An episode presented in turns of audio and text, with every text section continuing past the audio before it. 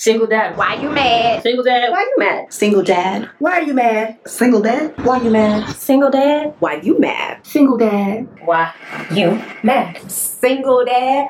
Why you mad? Oh damn! I gotta get back in the gym whenever that shit reopens. So, as a guy who was bench pressing workout weight of 225, like warm up weight of 225, and maxing out at 315, this running ain't getting it because I'm not doing it enough. Number one, and uh, number two, uh, it's just brutal. My knees are already. Football and everything else, my knees are done, and I already had one fixed, but I could feel something going on in the other one, Ah, and I feel something going on in the hip. that's that's that's real old man shit right there. Like the, the knees. I have started doing push-ups. See, I, I had a good run going when this shit first jumped off. Like when they were like, "Oh, you know, you're gonna have to shelter in place. You're gonna have to be at home." I'm like, and I said it a lot. I was like, "Yo, if I'm gonna be on lockdown, I'm coming out with a prison body." I'd get up every morning. I'd go for the walk. You know, maybe throw a little run in it, do some hills. Come home and do during the day, throw you know, a bunch of push-ups around, and then I had like a pull-up bar, and um, that lasted for a little while, especially like when I had that. Uh, I think I sent you the video, the, the, the bear show up in my yard. Yeah, that put the kibosh and everything. I was like, yeah, I ain't going outside. So, um, uh, we are just past Father's Day, right? And Yep.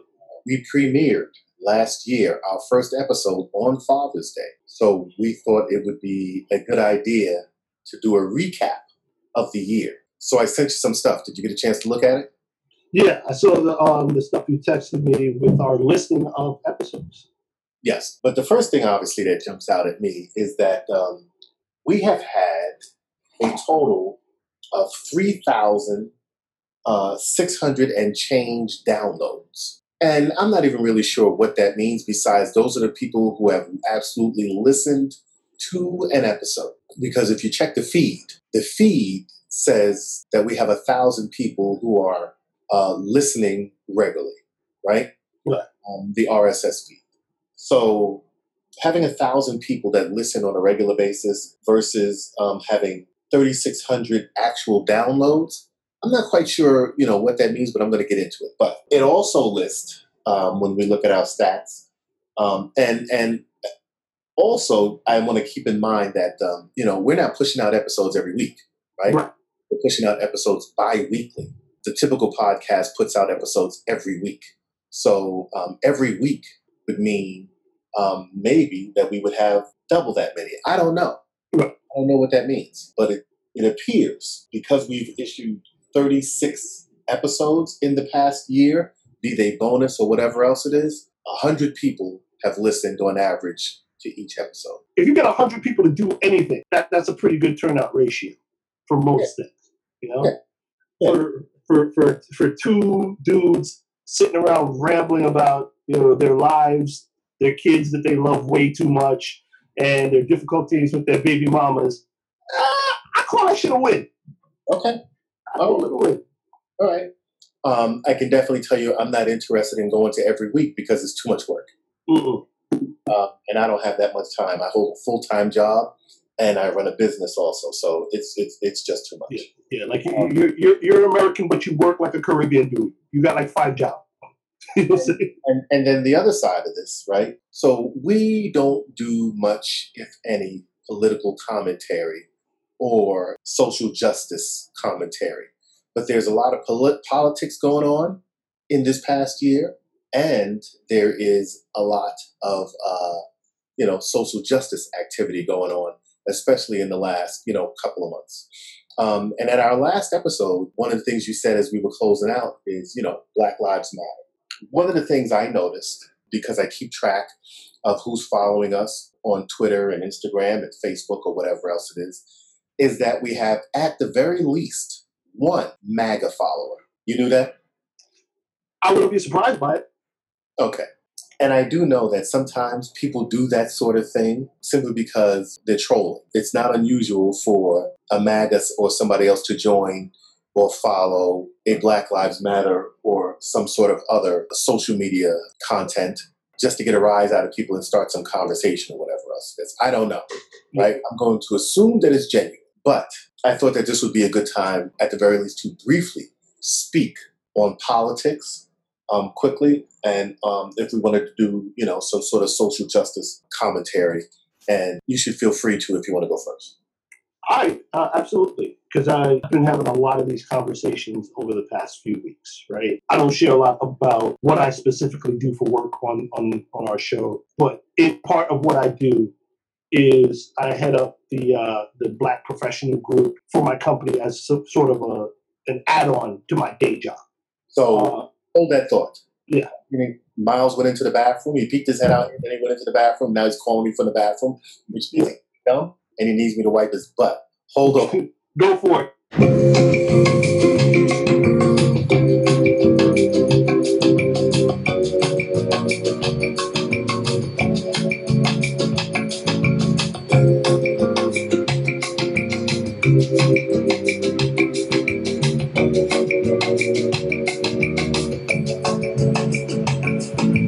He is as regular as his dad. Go. So, like I said, I don't share very much about my day job. In addition to what I do for my company to make my bread, I also head up our Black professional group for the state of Connecticut for my company. So, in these recent weeks, it's fallen on me and, and my team to do some outreach for employees, to get together with like leadership at the company and talk about like some of the moves that we're making and the support we're going to give to the community and more in particular our employees during, during you know, these times. And also begin the conversation for our white employees because a lot of them are reaching out going, oh shit, I'm sorry for being blind for so long. How do I do better? How do I do more? You know, that's stretched out to my personal life as well because in a lot of circles, because of where I live and what I do for a living, I'm the designated black guy. You know, I'm very often the only black guy in the room. And so because I have that relationship with, with, with quite a few of my white friends and colleagues, there is that level of comfort where they reach out and they go, yo, I've seen shit like this on the news before, but never as disturbing as what we had going on in Minneapolis. Or, you know, what or what's as, as disturbing and visceral as what we saw happen to Ahmaud, Arbery in Georgia. Or like this poor girl who's an EMT, she's in her house, you know, asleep and gets gunned down. Like, holy shit. And it becomes, how can I do more? How can I do better? Like, I, I'm like, I can't believe I've had a blind eye to this for so long. And um, a lot of the conversation I've been having with my black friends is like, you know, there's two camps. There's one camp that's like, well, you know what? It's not my fault that you're just seeing it now. Go read a book or do some online research and figure it out for yourself because I don't have the time or energy to teach you anymore. And then you have the other camp that goes, oh, okay, now you finally see what the fuck are we going to do about it? And I and I find myself firmly falling into the second camp. Like I, I have a lot of friends who are just like, I'm not entertaining anybody. I'm not teaching anybody. I'm not having these discussions because fuck it, this is 400 years of this shit. How did you not see it? And you know, it's interesting. You know, I, I was having a conversation with my sister earlier today, and I said, you can't be mad at dolphins for not understanding ego problem. I mean, you could be mad, you could be frustrated, but you also have to realize it's about perspective. If it doesn't happen in your neighborhood, you are not branching out and hanging out with people who are not like you to share experiences, you're going to be stuck in your world. As human beings, we are tribal, we are insular, we are apathetic.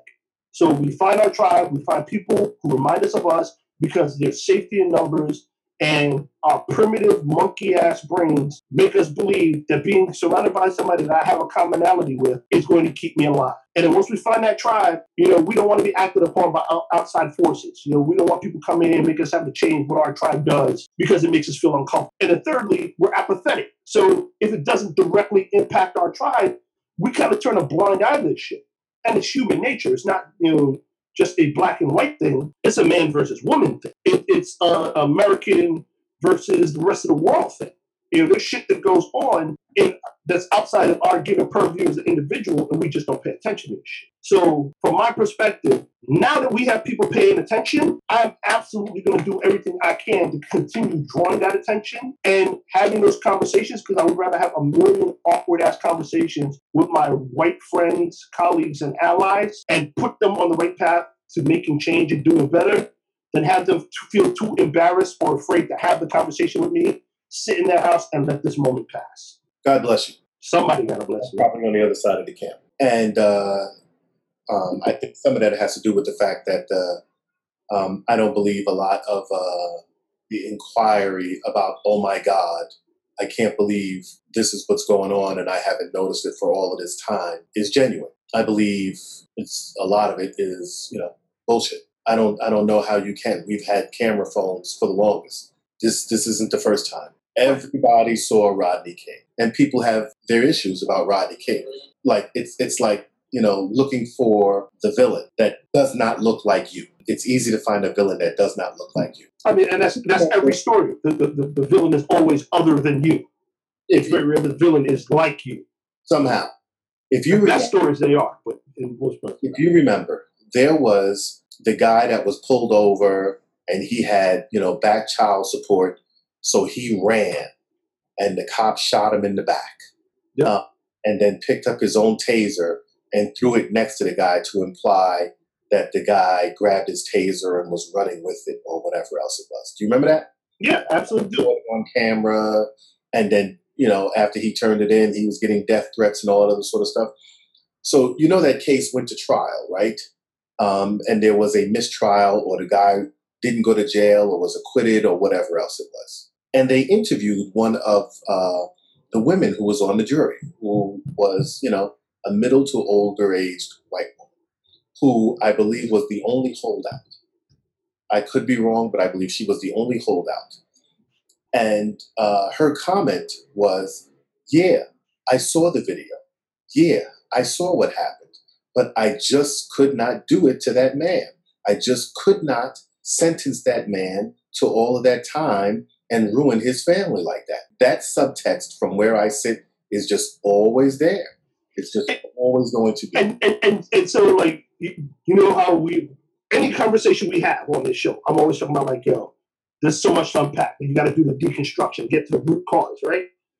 And you got to think about the No. programming. No, no, I don't have to think about. No, Right. I don't. I don't. I don't. Well, here's what I say. It's absolutely your choice not to think, right? It's absolutely your choice not to think about the programming that goes in, right? Just like it's absolutely their choice not to choose if it's to see that they've been programmed. And so, and I'll, and I'll, I'll, I'll take it even a step further, right? Those people are not the people I'm having conversations with. And, and you know, there's something else I shared earlier, just, you know, in that conversation with my sister. I am having conversations with, and I am putting time and energy into people who want to know and want to do better. I'm not here trying to convert motherfuckers because I know what it's like to spend your life trying to inject logic into illogical conversation. I mean, like, hell, it, just go through Instagram or Twitter or Facebook or whatever.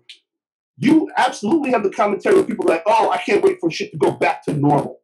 Or, oh, here we go, social justice warriors injecting race into everything. Motherfucker, the reason you don't see race is because you have that option. You can go through your entire life as a white person and not actively think about being white and how that impacts the choices you make and how that impacts the behaviors you show. There's a difference in existence. And if you continue to turn a blind eye to that difference in existence, I'm not going to spend the time on it. But that said, there are a lot of people who, in this moment in time, are trying to make a change. And I'm saying that anybody who's legitimately trying to do that does not need me. They have everything they could possibly want and do that on their own. When I'm looking for the truth, there are so many resources out there where I can find it. I don't have to go to a black person to find it. So I'm going to start with the furthest thing away from me, right? I'm looking for the truth on the difficulties of being a transsexual male, meaning a woman that has converted to a male, or a male that has converted to a woman. When I'm looking for the difficulties around that, I don't need to go to a transsexual person and have a conversation with them, you know, and ask them and talk to them about it. There are so many things that I can do on my own to find that out. But again, we could get caught on this for the longest amount of time. How are you parenting through COVID or what they would like to call post COVID, Yeah, yeah. which I am absolutely in disagreement on. And if you, Nah, son. but if you don't mind, I'd like to go first quickly. Yeah, go for it. Go for it. So everybody wondered why New York and and California were the hardest hit. You know, the most cases, especially New York, right? Um, and then spreading out from New York and around, right? But New York hit hard. Why? You got all those people over there. You got all those people over there, right? Maybe that's why you're all on top of each other. If you spread out like the we are in the Midwest and other places like that, maybe you wouldn't have so many cases. And you know, maybe it's because there's more poor people or there's more minorities in those places or whatever else. So I did some research on it. If you go back to when COVID first landed here in the US, one of the first things they did, our president, was to shut down travel in from China. And the majority of travel that comes in from China comes in through California. And it was at least, and I don't know the exact number, but it was at least another month maybe even 45 days before they shut down travel coming in from Europe, which comes in primarily through New York City. Why? Because this was called The Chinese flu. it's a Chinese problem. We were setting up an enemy, and that was the enemy. And it's easy to create an enemy that does not look like you. So let's Absolutely. let's blame it on the Chinese. Meanwhile, at the same time, when we shut down travel that was coming in from China, Europe had just as many, if not more, cases than China. Italy was already shut down. Why wouldn't they shut down travel coming in from Europe? So Cuomo was on a couple of months ago or a month ago when they first started, you know, doing the data analysis. And he did this chart. And the chart just showed the amount of time in between when they shut down travel coming in from California and they shut down travel coming in through JFK. And he said, I forget the exact number, right? But let's just say 5 million people came in through JFK. Figure the numbers. That's why New York got hit so goddamn hard because we continue to allow people to come through. And those people who came through over there branched out, touched, ate with, sat around with, partied with, got in taxis with, got on buses with, got on trains with, all of these people here and spread that before they started to go someplace else. Which is why now we're seeing numbers in places like Texas and Midwest or whatever else it is start to fire up because those people have made their way through the rest of the country. My point behind this is that race is in everything that we do. That goes without saying. Racism plays a part in every decision that gets made, starting at the top. And it disgusts me. So when they start talking about opening up these doors and we getting ready to go back to normal, I don't trust these motherfuckers for nothing. And I am going to stay my ass in the house for as long as I possibly can. And if I do go out around anybody, or if I do let my boy out around anybody, it will be with the utmost protection. I'll say this race absolutely plays a part in the decision making process, whether overtly and consciously or as a subtext. That's the way that's the way the world has worked. That is the way that laws have been written. As, far as we have had a United States, it, it, it absolutely plays an impact on, on the things that we do and the things that we say, the choices they make. It's really interesting when you talk about the spread. So you look at two open ports, you also look at population density, you know, so that's another reason why you had a spread as quickly and as, as horribly as you had on either coast. But they had to get there first, though. Right. No, I'm, I, I- If you So- didn't let him in in the first place, then but they had to get there first. right. What I'm what I'm saying is I'm not arguing that that's not accurate. I'm saying what you're saying is 110 percent accurate. We're going to shut down the places that don't look like the majority of our people. Is basically what it was, and then we'll deal with everybody else. And then when you look at you know the spread and the impact. Like USA, we have twice as many cases as the next following country. So we are the fucking hotbed of contagion at this point. Look at the look at the cases. Look at what's going on. You've all these people who go, oh, you know, shit is fine, shit is dandy. It doesn't happen down here. If we don't know somebody who's been affected by COVID, it's a lot easier to say this shit is a government hoax. Prior to my brother dying, I didn't know anybody infected by COVID, and I stayed my fucking ass in the house. because you because you also knew it was real based on the proximity of shit happening in New York. But not but proximity. I mean, but, But but I guess I guess my point behind saying that is maybe maybe it's just I choose what's the word I'm looking for to not be an asshole.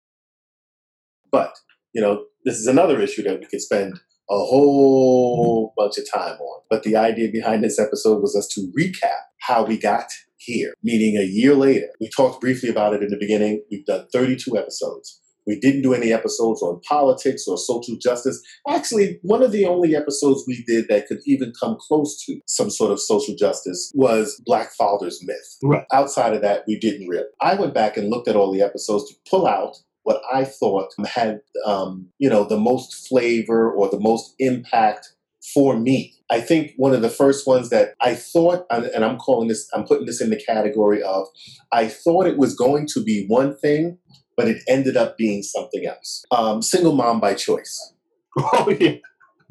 So when we first talked to her, so so when when we ever bring we bring somebody on, I don't know about you and the people that you know you bring on, but Right. when I bring somebody, I do not want to talk to them about their story. I do not want to do no pre-interview.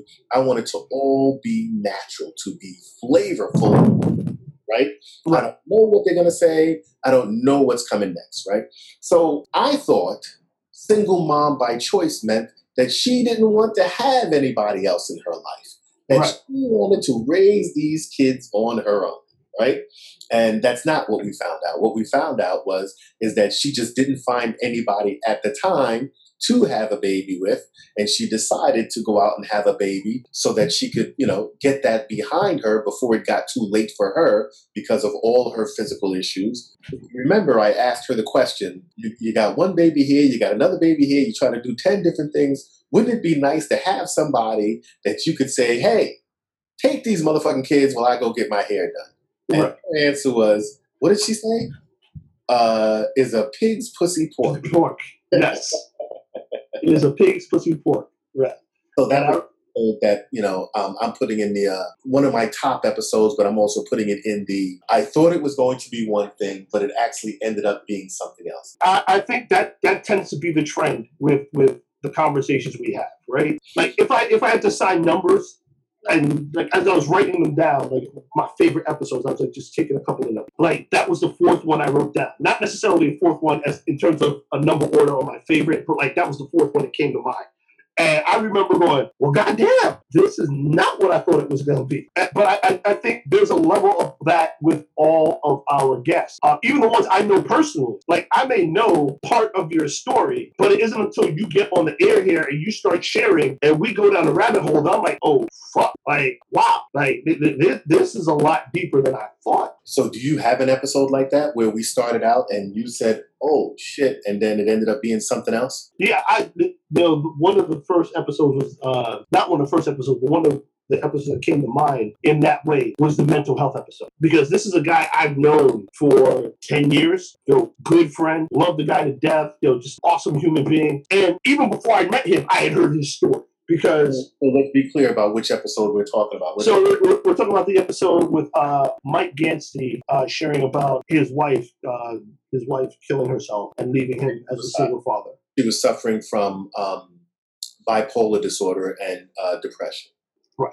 and they had two kids already, They had two kids already. and that's how he became a single dad. Right.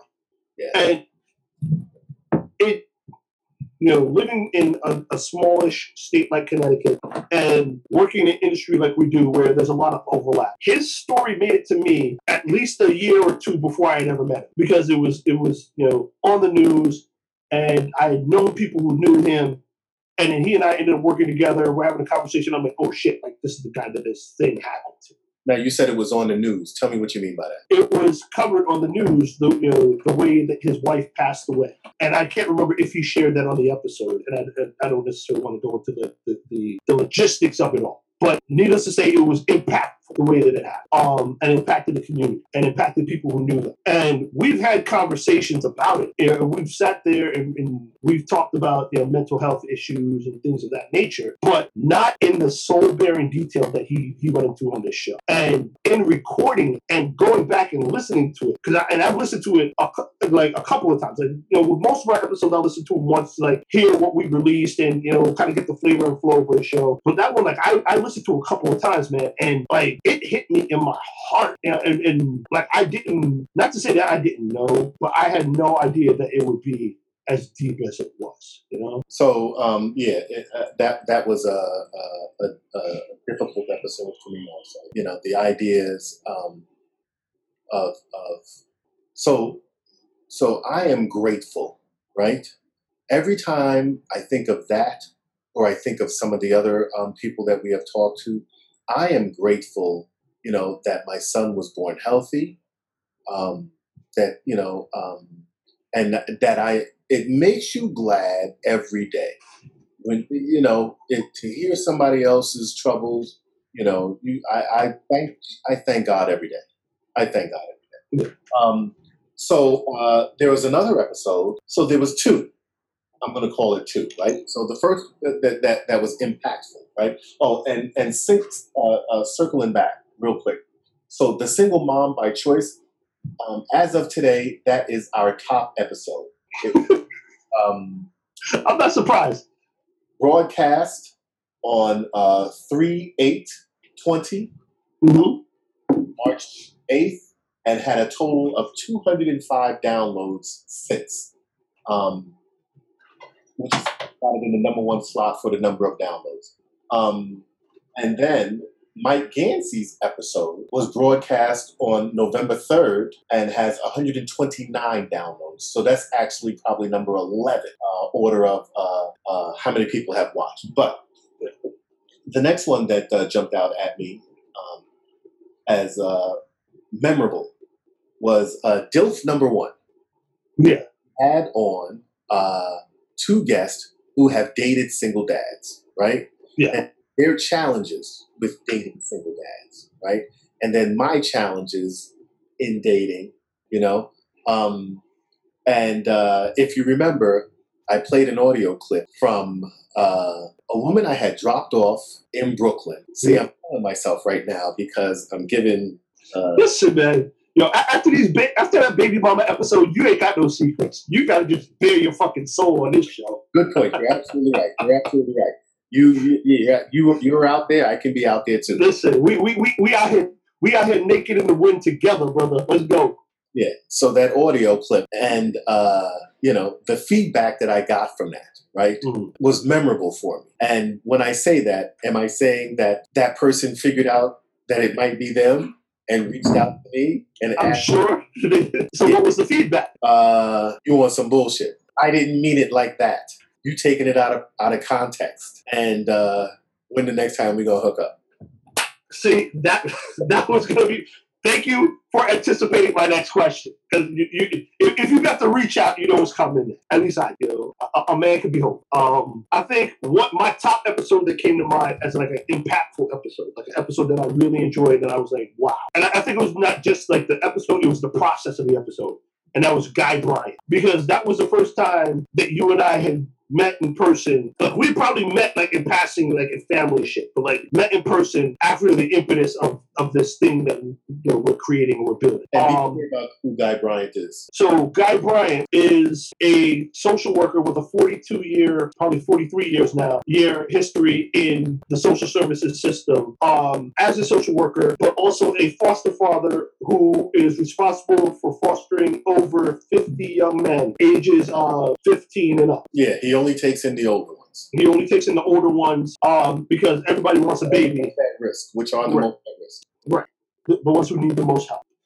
And you know, just the kind of dude that guy was, right? So you know, on that on that personal level of you and I making that, that in-person connection and then going to his office and sitting there and having that conversation with Guy and seeing how well respected and well received he was by his colleagues and him sharing stories of, of, of you know his over four decades in social work and just the kind of dude he is, man. Like, just an amazing, amazing dude. Like, like we shot him a text the other day, and he hits us right back, and just you know, just humble about life, you know, but just so much love in his heart and so much support. And I remember us walking out and looking at each other and going, "Yo, I ain't shit." Like I think I do stuff to help people out. I think I do stuff to help my community. And, you know, I think I'm doing this dad thing right, but yo, I ain't shit. Like Well, well, also he gave you a pair of sneakers. Uh, he gave, he gave me two pairs of sneakers, dude. He gave me two pairs of, of Converse and guessed my shoe size during the course of the interview. He's doing superhero shit, and that episode, like when we, you know, set up for this, and we're talking about like, yo, what what what are the episodes that hit you? That was the first one that came to mind for me. Yes. Good. That was a great episode. So there is another great episode that was impactful for me that I almost left off my list, right? What was that? Nefertari Plessy. Yes.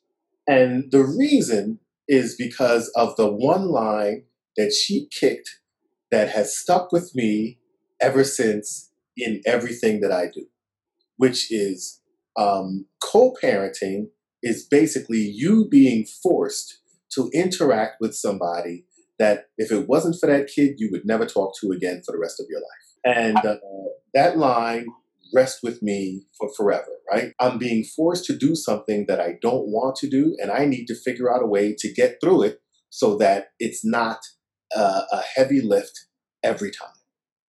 I, and, and it's interesting because in doing that episode and having that conversation with her, and like you know, we don't always release video for this stuff, but she was one of our first guests to subtly challenge you. Right? Because I, I won't say the first guest to challenge you, because we've had people come on and they butt heads with our points of view, but she was just like, "Yo, boom," and you're like, "Oh, yo, I, I, I didn't think about it like that," you know, and and, and that's one of the things I like. Even the feedback I get from this show, like people texting me or DMing me or like whatever, and reaching out and having conversations about what we do. Like they'll reach out and they'll go, "Yo, Dave is like a bull in a china shop." Sometimes I'm like, "Yeah," but he grows and he evolves. I say, "So you dealing with a bull that knows what the fuck it's doing, right?" And I point to that Nefertiti, that Nefertiti Plessy episode as one of those moments where you're like, "Yo, this is what I believe, and this is what's up." And oh, that's food for thought. And you I- evolve from that shit. I can be changed. Yeah. I can be changed. Yeah, I, I, I, I think that that like just the, the those little jewels she dropped during the course of her episode, and I think her ability to be self aware and self actualized in the course of her divorce and the course of her single parenting that was incredibly impressive to me. So I'm going to grant you something right now, right? Yeah. So you said that you're talking to people who are open to change. And I'm willing to step back now and say, okay, if I was open to change and she said that and I heard it, which is not something that I possibly could have heard before, right? And nobody said it to me like that before, then maybe, maybe there are people out there who are on the other side of the color spectrum who are open to change, but just haven't heard it in a way that clicks for them. So, just like she had that conversation with me, I'm not saying I'm committed to it. I'm saying maybe I can go out there and have those sort of conversations with those other people who are on the other side of the spectrum. Maybe.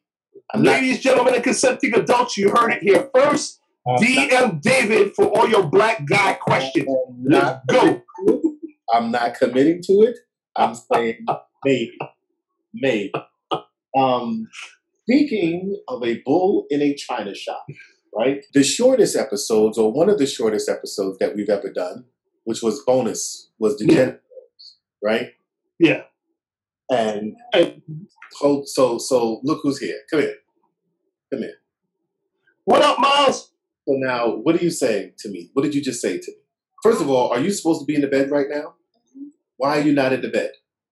Because my nose hurt and I want to show you something. Your nose hurts and you wanted to show me something. Mhm. What do you want to show me?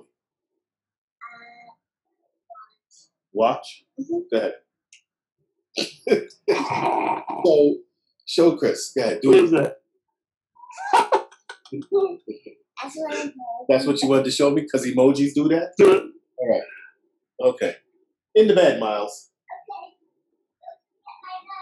Don't forget your nose. Yes. Night, Miles. Yeah. Dude, and- and don't stop. It don't stop. Dude, I Yo. want to show you something. Hmm. So, um, gender roles, right? Yeah. The shortest bonus um, content where it was you, myself, and Scotty talking about some of the things that Nefertari, Nefertari talked about with respect to gender roles, you know, especially in co parenting. And that's definitely something that I want to get more into. I don't think we've been into it enough. I don't think we dived deep enough into it. And I definitely want to circle back on that. But, you know, am I still stuck on the and I'm gonna be honest about it, man. I'm not I'm, I'm not gonna I'm I'm gonna be honest about it. I'm the man, I'm the one that's, you know, um, leading or guiding on some level, even though we're apart. This doesn't mean that I'm walking around, you know, beating on my chest and I'm like King Kong and I throw you up on my shoulder and I'm going through the jungle and blah blah blah blah blah. You know, um, so as an example, Sometimes I like to be thrown over the shoulder. I'm just saying. okay, all right, you know, but um, like you know, as an example, so you know, I got an email from Miles' mom um, uh, yesterday where she's telling me, or the day before, that she, you know Miles was in one pre-K school and that she you know applied or is changing him to this other pre-K school, right? So you know the first one, so he was in daycare. I moved him from daycare to preschool because I wanted him to be challenged, and now he went from preschool, and she's switching him for next year to a different preschool, right? I'm not challenging her on that. yeah. But why why the changes? I just asked a simple question: Why did you choose this school over the other school? Right. Got a valid reason. I'm not going to rob that from her. I'm not going to take that from her. You know what I'm saying? Um, they're both in the neighborhood. It's not difficult to get to. You know, so you know, I'm not running around this motherfucker beating my chest. But on some level, there is my male. I hate to use the word ego, but there is my male ego that is still involved in the parenting slash co-parenting relationship. And, and I say this, I don't think that it's necessarily an ego thing. That's a valid question. Well, he he's been in this this many schools. Why are we changing? What, what what's what's the what's the thought about it? But I'm taking the school out of it. I'm just talking about he is the head of this household when it comes to them boys, even if I'm with somebody else. Right. It's the way it is, right? And and, and, and it, it, it's it's really interesting as you frame it in that way because that was a conversation that me and my ex-wife had. Well, we've we've had it for years, right? And I would always say to her, at some point, you got to fall the fuck back, and not because I'm a man, but because there are going to be a lot of situations where I my body of experience and expertise is going to supersede yours, and there are going to be times that your your body of expertise and experience are going to supersede mine. But you got to be willing to know and understand when those situations are and play your position. Right? That that was something that we butted heads about. And then but we had a conversation recently and I said, yo, like you gotta understand, no matter how fractured our kingdom is as a divorced couple, two people who are thrust into co-parenting, ultimately we are both still the king and queen of this fractured kingdom. We gotta keep the kingdom running. So, so then, yes, I'm going to take the word ego out of it and say that I am a leader. I am a naturally born leader, and there are certain things that I'm better. I'm, I'm not discounting any of your leadership abilities, but I'm saying that there are just certain things that I'm better at leading on. I'm not interested Yeah. having an argument about it simply because we live in two separate households, right?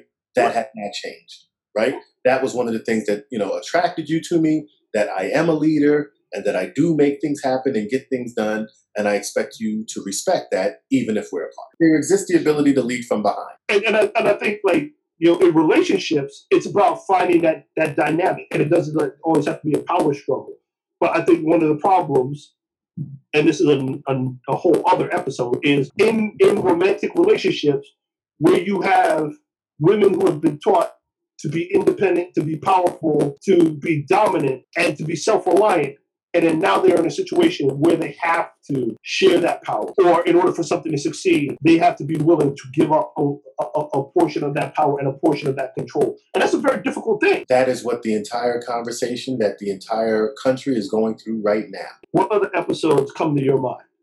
The deep dive, where Ellen visited us and asked a bunch of questions. Oh the whoop, where she uh, whooped on us for an hour? And to get in our shit. And that was the first episode where you revealed that you fucked up. Yeah, you know, and it- it's interesting because I, in conversationally, I've always been very open about you know who I am and my short my shortfalls and you know where I fucked up in my life. because I always looked at that and go, how do I do better? How do I improve? Right?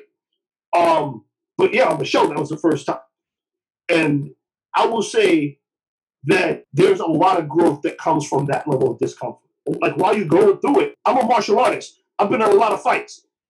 Ellen whipped my ass for an hour, right? So you're saying that there's a lot of growth that goes through, comes from actually saying it out loud. saying not not just saying it out loud because I've said it out loud before. I mean, hell, you you guys heard my ex-wife. We have a lot of candid conversations, and she, you know, any opportunity she gets, she'll take me to task on some shit that happened 20 years ago. But I say, saying it out loud in this format on our show and with our listeners, that there was a there was a level of catharsis to that. There was a level of catharsis to being challenged about you know, things that we haven't necessarily covered yet. And, and you got to remember that that episode was pretty early on in, in our, at least I remember it being pretty early on in our tenure. Uh, yes, it was. Uh, I can't see the number or when it was released, but yes, it was. Yeah, that was that was pretty early on. So it was like, oh yeah, we recorded a couple episodes, and then we we said this stuff, and Ellen came on and said, boom, all right, I got some hard questions. And, and I, I say it was an ass whooping, but you know, it was like she was she was brutal. She was like on some Geraldo Rivera, Maury Povich, hard hitting interview shit. September. Yeah. So we had been on for just under three months. But that, that that was a that was a good episode. Um, the DILF 2.0s, like I enjoyed doing those. I enjoyed doing those because um, it gave us an opportunity to to behind the scenes kind of interact with people and see what were the things that were top of mind for them, but then also like to give the people what they want, right? Like like we we originally started off and we had like the mailbag and so forth, and get people who would occasionally write in and say, hey, you know, this is what I'm seeing, or this is maybe what I want to talk to you guys about, or this is the question I have for you.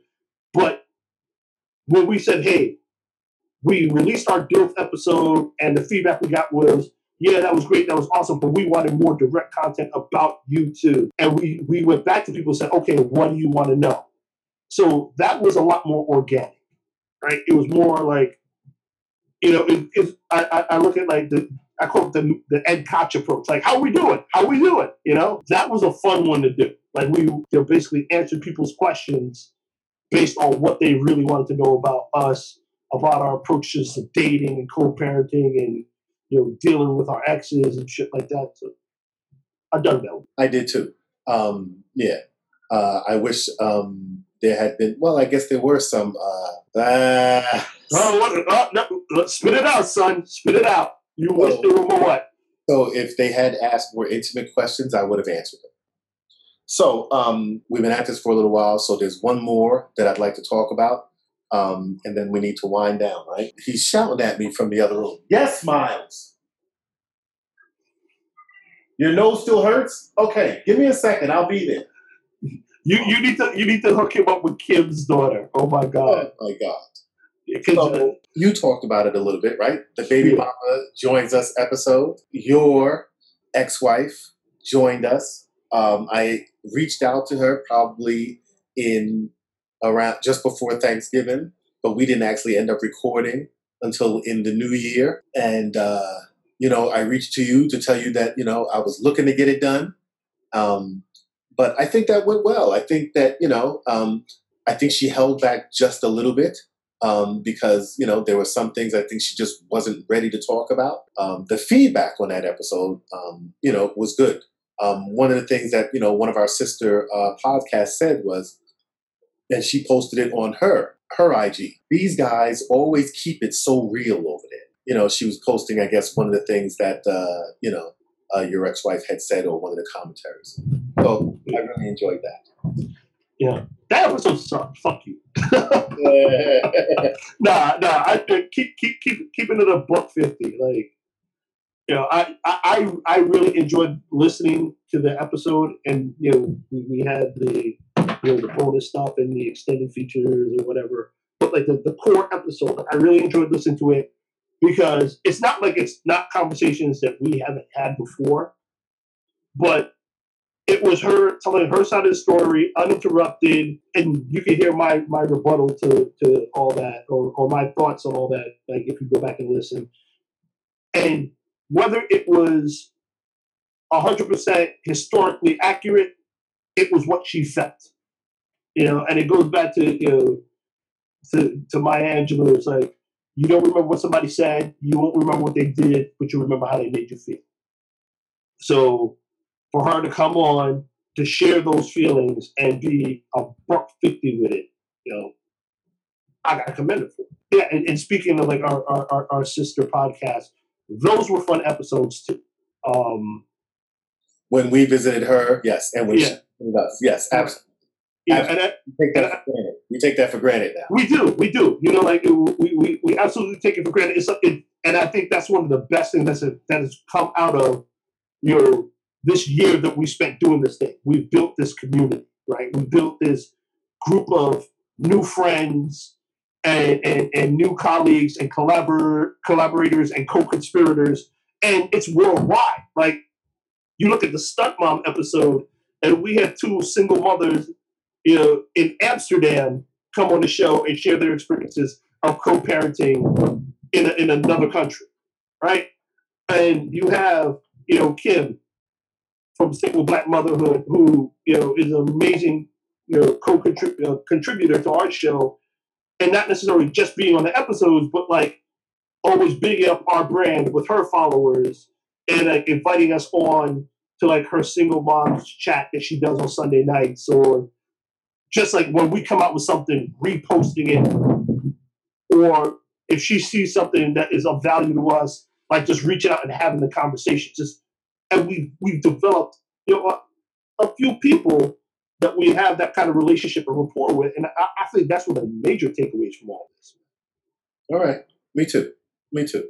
So, um, uh, we need to wrap up, right?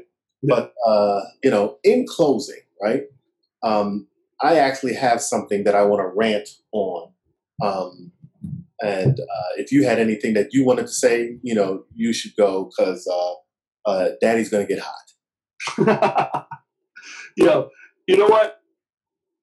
I will say this, and kind of circling back to, to the initial topic of this conversation. Like being the designated black guy is absolutely exhausting. You know, I, I've been in a lot of formats and forums and having a lot of conversations about race and social justice and inequities in this country and worldwide for quite a while. And while it is exhausting and while you know it, it's draining, I will say it is absolutely necessary. So let's have your hot take, Papa. What's going on? So, um, on my personal Instagram, I posted um, uh, the acronym SJW, Social Justice Warrior. Right. And it was intentional, right? Um, and somebody posted back, uh, it's used um, uh, as a satire, right? Which, you know, I sort of knew was coming, right? Right. you know, and not that I knew that they were going to say that or somebody was going to say that, but I knew that the term social justice warrior was uh, not seen as uh, something to be proud of, right? Like, you know, people, you know, take it to mean something else. So they said that, and I replied, uh, I am claiming it, double exclamation point. And they um, replied, You're claiming that it's used as a satire or claiming the term? And I said, The term. And they said, Oh, no, you, it's used uh, satirically, my dude. I'm not saying the word right, right? Yeah. And then I responded. Because this is what I was trying to get to. I was drawing them in, right? I do not define me by what or how other people define themselves or what other people use to define themselves or what they think of me. I use what I want, when I want, how I want to define me. I am a social justice warrior. And by that double exclamation point, what I was trying to say in its true meaning, not what people have changed it to be, right? If people see that and think negative, too bad for them. We can use queer and N, and that we can use queer and that's okay. We can use N and that's okay, but not social justice warrior. Before you sent your original message, I already knew how people um, looked at it and made a conscious decision to send the message that I don't care. I'm claiming that term. And they responded, queer and N word are not okay though. First of all, I don't know what the fuck that means, right? Right. But you know, you go to this person's. Um, if you click the link, I'm not going to give um, them that much credence here. But if you click the link, they don't even have their face up, right? Right. They're hiding. So the first thing that bothers me is when motherfuckers got the nerve to respond or to post or to say something on somebody else's comments, pages, tweets, whatever the fuck else it is, and meanwhile their account is private or they ain't showing their face. They got some cartoon character or some other bullshit up there, right? Right. That shit drives me up the fucking wall, right? Um, and then the other thing, you know, I, I go through like, you know, I'm on Twitter personally, I'm on Instagram, you know, I see a lot of these things that people tweet and post, and then you roll scroll through a lot of this stuff and you see some of these comments, and there are some times that I am so eager to respond and say, listen, you dumb motherfucker, right? But I'm not gonna feed these trolls. Right. Not. I'm just not. How about you mind your business, motherfucker, and allow me to to to do what the fuck I want when I want, as long as it ain't bothering you or nobody else, right? People are so busy trying to teach somebody else something. How about you just mind your fucking business? And, and sometimes it's not even a, a, teaching moment. Like, it, it, I, I, I say it about opinions because everybody has an opinion, and the reality is, whenever you post something on social media in a public forum, you open yourself up to the opinions about. This is kind of the same reason that I no longer use Facebook, and I've had people for the past five years say, "Hey, you need to get back on Facebook. You're missing out." I'm like, "I'm not missing shit," because it's basically those kinds of interactions. You post something, somebody has an opposing view, and it's not a conversation or debate, it's rhetoric. Nobody's learning from each other. It's people having conversations in an echo chamber and just reinforcing their opinions. And especially from the position of being the designated black guy or being, you know, a, a, a, a social justice warrior, where you people who are just regurgitating bullshit, and it's like I, that I don't have the energy for. I, I, like I just don't. And and for your claiming the term social justice warrior, you can utilize social justice warrior because that means something very specific to you, and that's not for somebody else to define for you. So fuck them.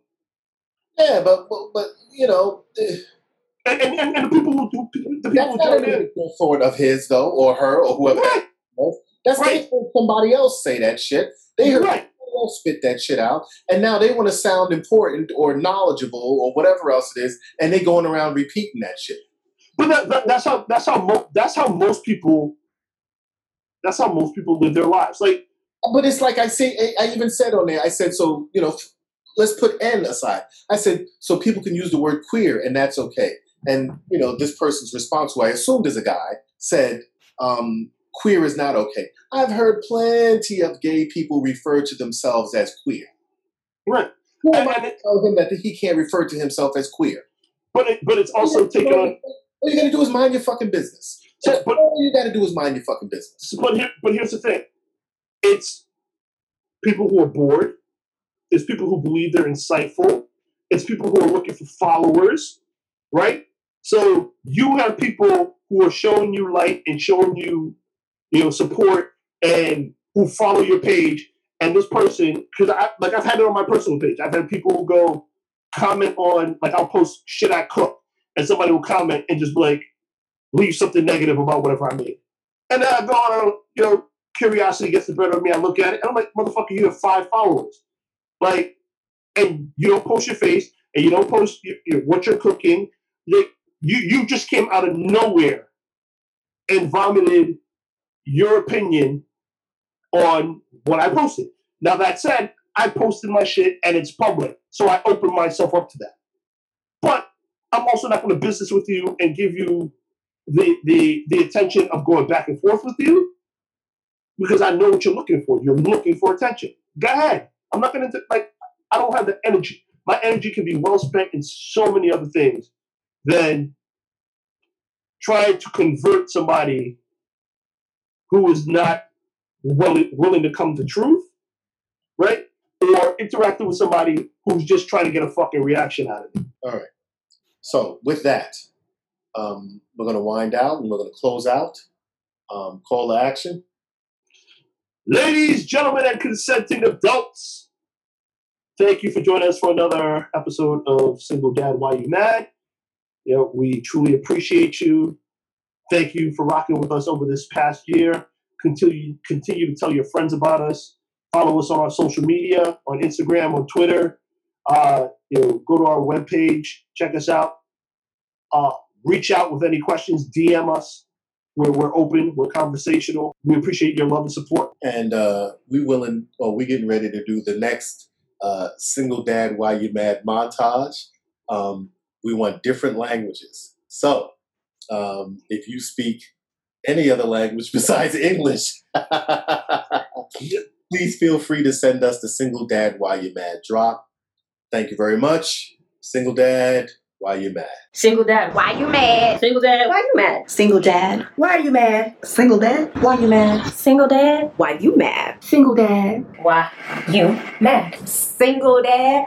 Why you mad?